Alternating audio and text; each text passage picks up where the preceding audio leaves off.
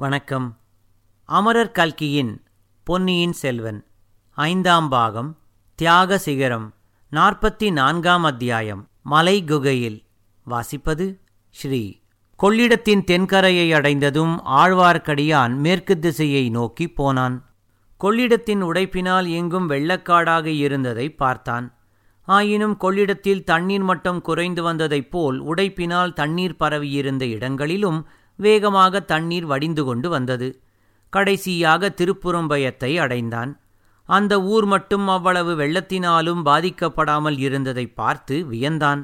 ஆதிகாலத்தில் உலகமே பிரளயத்தில் ஆழ்ந்தபோது திருப்புறம்பயம் மட்டும் தண்ணீரில் முழுகாமல் இருந்தது என்னும் வரலாறு இதனாலேதான் ஏற்பட்டது போலும் என்று எண்ணிக்கொண்டு பள்ளிப்படைக்காட்டை நெருங்கினான். அங்கே புயலினால் பல மரங்கள் சாய்ந்து விழுந்திருந்த போதிலும் அவன் ஒளிந்து பார்ப்பதற்கு வேண்டிய அடர்த்தியில்லாமற் போகவில்லை. அவ்விதம் பார்த்தபோது பள்ளிப்படை கோவில் வாசலில் ஆண்கள் மூவரும் ஒரு ஸ்திரீயும் நின்று பேசுவது தெரிந்தது. நன்றாய் உற்று பார்த்தபோது எல்லாரும் அவனுக்கு முன்னாலே தெரிந்தவர்கள் என்று அறிந்தான். அதே பள்ளிப்படை காட்டில் முதன் முதலில் சதியாலோசனைக்காக கூடியவர்களில் இந்த மூன்று ஆண் பிள்ளைகளும் இருந்தார்கள். ஒருவன் சோமன் சாம்பவன் இன்னொருவன் கிரமவித்தன் மூன்றாவது ஆள் இடும்பன்காரி. ஸ்திரீ படகோட்டி முருகையனுடைய மனைவி. அவர்களில் இடும்பன்காரி மற்றவர்களுக்கு ஏதோ சொல்லிக் கொண்டிருந்தான். அச்செய்தி அவர்களுக்கு உற்சாகத்தை அளித்ததாக தெரிந்தது. சரி அப்படியானால் நாமும் பச்சைமலை அடிவாரத்துக்கு உடனே புறப்படலாம். போய்ச் சேர இரண்டு நாட்கள் பிடிக்கும் என்று சோமன் சாம்பவன் கூறியது ஆழ்வார்க்கடியான் காதில் விழுந்தது. அவர்களுக்கு முன்னால் தான் அங்கிருந்து புறப்பட்டு விடலாம் என்று எண்ணி ஆழ்வார்க்கடியான் திரும்பினான். அவனுடைய மார்புக்கு நேரே சிறிய கத்தியைக் கண்டு திடுக்கிட்டான். அதை பிடித்திருந்த கை பூங்குழலியின் கை என்று தெரிந்ததும் திகைப்பு நீங்கியது. இருவரும் ஒருவரையொருவர் தெரிந்து கொண்டதும் புன்னகையினால் தங்களின் வியப்பை தெரிவித்துக் கொண்டார்கள். சமிக்ஞையின் மூலமாக வாய் பேசாமல் சிறிது நேரம் காத்திருக்க வேண்டிய அவசியத்தையும் உணர்த்திக் கொண்டார்கள். சதிகாரர்கள் அங்கிருந்து போய்விட்டார்கள் என்று தெரிந்த பிறகு ஆழ்வார்க்கடியான் பூங்குழலி தஞ்சாவூரிலிருந்து நீ எப்படி இங்கே வந்தாய்? எதற்காக வந்தாய்? என்று கேட்டான். பழி வாங்குவதற்காக வந்தேன் என்றாள் பூங்குழலி. என்ன பழி? எதற்காக? இவர்களிலே ஒருவன் என் அத்தையை கொன்றுவிட்டு ஓடி வந்த பாதகன். அப்பாதகனை விடாமல் பின்தொடர்ந்து இவ்விடத்தில் வந்து பிடித்தேன். இங்கே இன்னும் மூன்று பேர் அவனுக்கு முன்னால் வந்திருந்தார்கள். அதிலும் என் அண்ணன் மனைவியை அவர்களுடன் பார்த்ததும் திகைத்துப் போனேன். அதற்குள் நீ ஒருவன் வந்து குறுக்கிட்டாய். இப்போது என்ன செய்யலாம்? நீ எனக்கு உதவி செய்வதாயிருந்தால் இவர்களை விடாமல் தொடர்ந்து போய் என் அத்தையை கொன்றவனை கொன்றுவிட்டு வருவேன் என்றாள். ஐயோ பாவம். உன் அத்தை என்றால் அந்த ஊமைராணி மந்தாகினிதானே? அவளை எதற்காக இவர்களில் ஒருவன் கொன்றான்? என்று ஆழ்வார்க்கடியான் கேட்டான். அத்தையை கொல்ல வேண்டும் என்று நினைத்து கொல்லவில்லை சக்கரவர்த்தியை கொல்ல நினைத்து அவர் மேல் எறிந்த வேலை என் அத்தை தாங்கிக் கொண்டாள் என்றாள். ஓஹோ அப்படியா? ஊமைராணி தன் உயிரை கொடுத்து சக்கரவர்த்தியை காப்பாற்றினாளா? இதெல்லாம் எப்படி நடந்தது? சற்று விவரமாகச் சொல் கேட்கலாம். விவரமாகச் சொல்லுவதற்கு இதுதானா சமயம்? அவர்கள் தப்பித்துக் கொண்டு போய்விடுவார்களே. பூங்குழலி அவர்கள் போகுமிடம் எனக்கு தெரியும். எதற்காக யாரை சந்திப்பதற்காக போகிறார்கள் என்றும் ஊகித்துக் கொண்டேன். வழியிலே அவர்களை தடை செய்யாமல் இருப்பதே நல்லது. அவர்கள் போகுமிடத்துக்கு நாமும் போகலாம். அங்கே நான் தெரிந்து கொள்ள விரும்புவதை தெரிந்து கொண்ட பிறகு நீ உன் பழியை முடித்து கொள்ளலாம் என்றான் ஆழ்வார்க்கடியான். அப்படியானால் புறப்படு. போகும்போது உனக்கு தஞ்சாவூரில் நடந்ததை விவரமாகச் சொல்லுகிறேன் என்றாள் பூங்குழலி. இருவரும் கொள்ளிடத்தை படகின் மூலமாக கடந்து அக்கறை அடைந்தார்கள். வடமேற்கு திசையை நோக்கி பிரயாணம் செய்தார்கள்.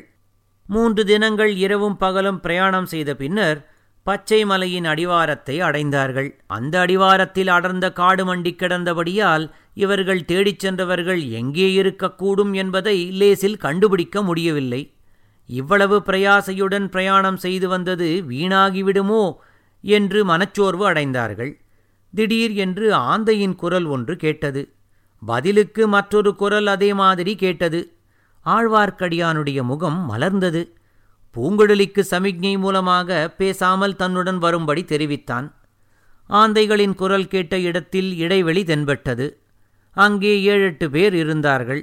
சிலர் நெருப்பு மூட்டி சமையல் செய்து கொண்டிருந்தார்கள். முன்னமே அங்கு இருந்தவர்களும் புதிதாக வந்து சேர்ந்தவர்களும் ஒருவருக்கொருவர் ஏதோ வியப்பான செய்தி சொல்லிக் கொண்டிருந்தார்கள் என்று தெரிந்தது. முன்னமே அங்கிருந்தவர்களில் ரவிதாசனும் ஒருவன். அவன் அப்போது புதிதாக அங்கே வந்து சேர்ந்தவர்களுக்கு சற்று தூரத்தில் இருந்த மலை குகையொன்றைச் சுட்டிக்காட்டி ஏதோ தெரிவித்துக் கொண்டிருந்தான். மெல்லிய குரலில் பூங்குழலி நான் தேடி வந்தவர்கள் அந்த குகைக்குள்ளேதான் இருக்க வேண்டும். நான் மெல்ல குகைக்குள்ளே நுழைந்து பார்க்கிறேன். இவர்களில் யாராவது குகையை நெருங்கி வந்தால் நீ ஒரு குரல் கொடு என்றான். ஆந்தை கத்துவது போல் என்னால் கத்த முடியாது. குயில் கூவுவது போல கூவுகிறேன் என்றாள் பூங்குழலி. மலைக்குகைக்குள்ளே காற்றும் வெளிச்சமும் நுழைவதற்காக சில பெரிய துவாரங்கள் செய்யப்பட்டிருந்தன. ஆகையால் உள்ளே நன்றாக வெளிச்சம் வந்து கொண்டிருந்தது. அந்த வெளிச்சத்தில் ஆழ்வார்க்கடியான் ஓர் அபூர்வமான காட்சியைக் கண்டான். பெரிய பழுவேட்டரையர் காளாமுகச் சாமியார்களைப் போல் புலித்தோல் உடை தரித்திருந்தார். அவர் பக்கத்தில் மண்டை ஓட்டு மாலை ஒன்று கிடந்தது. அவர் உடம்பிலிருந்து ரத்தம் மிகச் சேதமாயிருக்க வேண்டும் என்று அவர் முகம் வெளுத்துப் போயிருந்ததிலிருந்து ஊகிக்கும்படி இருந்தது. தரையிலே படுத்திருந்தவர் அப்போதுதான் சுயநினைவு பெற்று எழுந்து உட்கார முயன்றதாக தோன்றியது. ஏதோ பயங்கரமான சொப்பன உலகிலிருந்து அப்போதுதான் விழித்தெழுந்தவர் போல் காணப்பட்டார். அவருடைய கண்கள் திரு திருவென்று விழித்தன. அவர் பக்கத்தில் நந்தினி இருந்தாள். அவள் ஆவரண அலங்காரங்கள் கலையப் பெற்று தலைவிரிகோலமாக இருந்தாள். ஆயினும் அவளுடைய வசீகர சௌந்தரியம் முன்னைவிட பன்மடங்கு அதிகமாக பிரகாசித்தது. அன்பும் ஆதரவும் பரிதாபமும் பச்சாத்தாபமும் ததும்பிய குரலில் ஐயா இந்த கஞ்சியை அருந்துங்கள் என்று கூறிக்கொண்டே ஒரு மண்பாத்திரத்தை அவரிடம் நீட்டிக்கொண்டிருந்தாள். பழுவேட்டரையர் அவளை திரும்பி பார்த்தார். அவர் முகத்தில் ஒரு கண நேரம் எல்லையற்ற இன்பத்துக்கு அறிகுறியான புன்னகை மலர்ந்தது. நந்தினி என் பேரரசி நீதானா இப்போது பேசினாய்? உன் குரல்தானா இது? நாம் இப்போது எங்கே இருக்கிறோம்? மரணத்தின் வாசலுக்குச் சென்றிருந்த என்னை நீயா திரும்பக் கொண்டு வந்து சேர்த்தாய்? அன்று சாவித்திரி சத்தியவானுக்கு செய்ததை இன்று நீ எனக்குச் செய்தாயா? எனக்கு நினைவு வந்தபோது உன்னுடைய மலர்க்கையினால் என்னுடைய மார்பை தொட்டு பார்த்து கொண்டிருந்ததாகத் தோன்றியதே.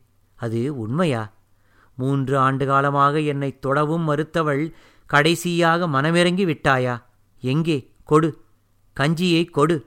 உன் கையினால் கஞ்சி கொடுத்தால் அதுவே எனக்கு தேவாமிர்தமாகும் என்றார். இவ்விதம் சொல்லிக்கொண்டே நந்தினியின் கையிலிருந்த மண்பாண்டத்தை வாங்கிக் கொண்டவர் திடீரென்று அவளை வெறித்துப் பார்க்கத் தொடங்கினார். அடியோடு மாறிப்போன பயங்கரமான குரலில் அடி பாதகி ராட்சசி நீதானா? என்னை தொடுவதற்கு உனக்கு தைரியம் வந்ததா? என் நெஞ்சில் கத்தியால் குத்தப் பார்த்தாயா? அப்போது நான் விழித்துக் கொண்டேனா? இந்த பாத்திரத்தில் இருப்பது உண்மையில் கஞ்சிதானா? அல்லது என்னை கொல்லுவதற்கான நஞ்சா? உன் கையால் கொடுப்பது தேவாமிர்தமானாலும் எனக்கு அது விஷமல்லவோ? என்று கூறிவிட்டு அம்மண்பாண்டத்தை வீசி எறிந்தார். அது தடால் என்று குகைச்சுவரில் மோதி சுக்குநூறாகி சிதறி விழுந்தது. இத்துடன் நாற்பத்தி நான்காம் அத்தியாயம் மலை குகையில் நிறைவடைந்தது. நன்றி வணக்கம்.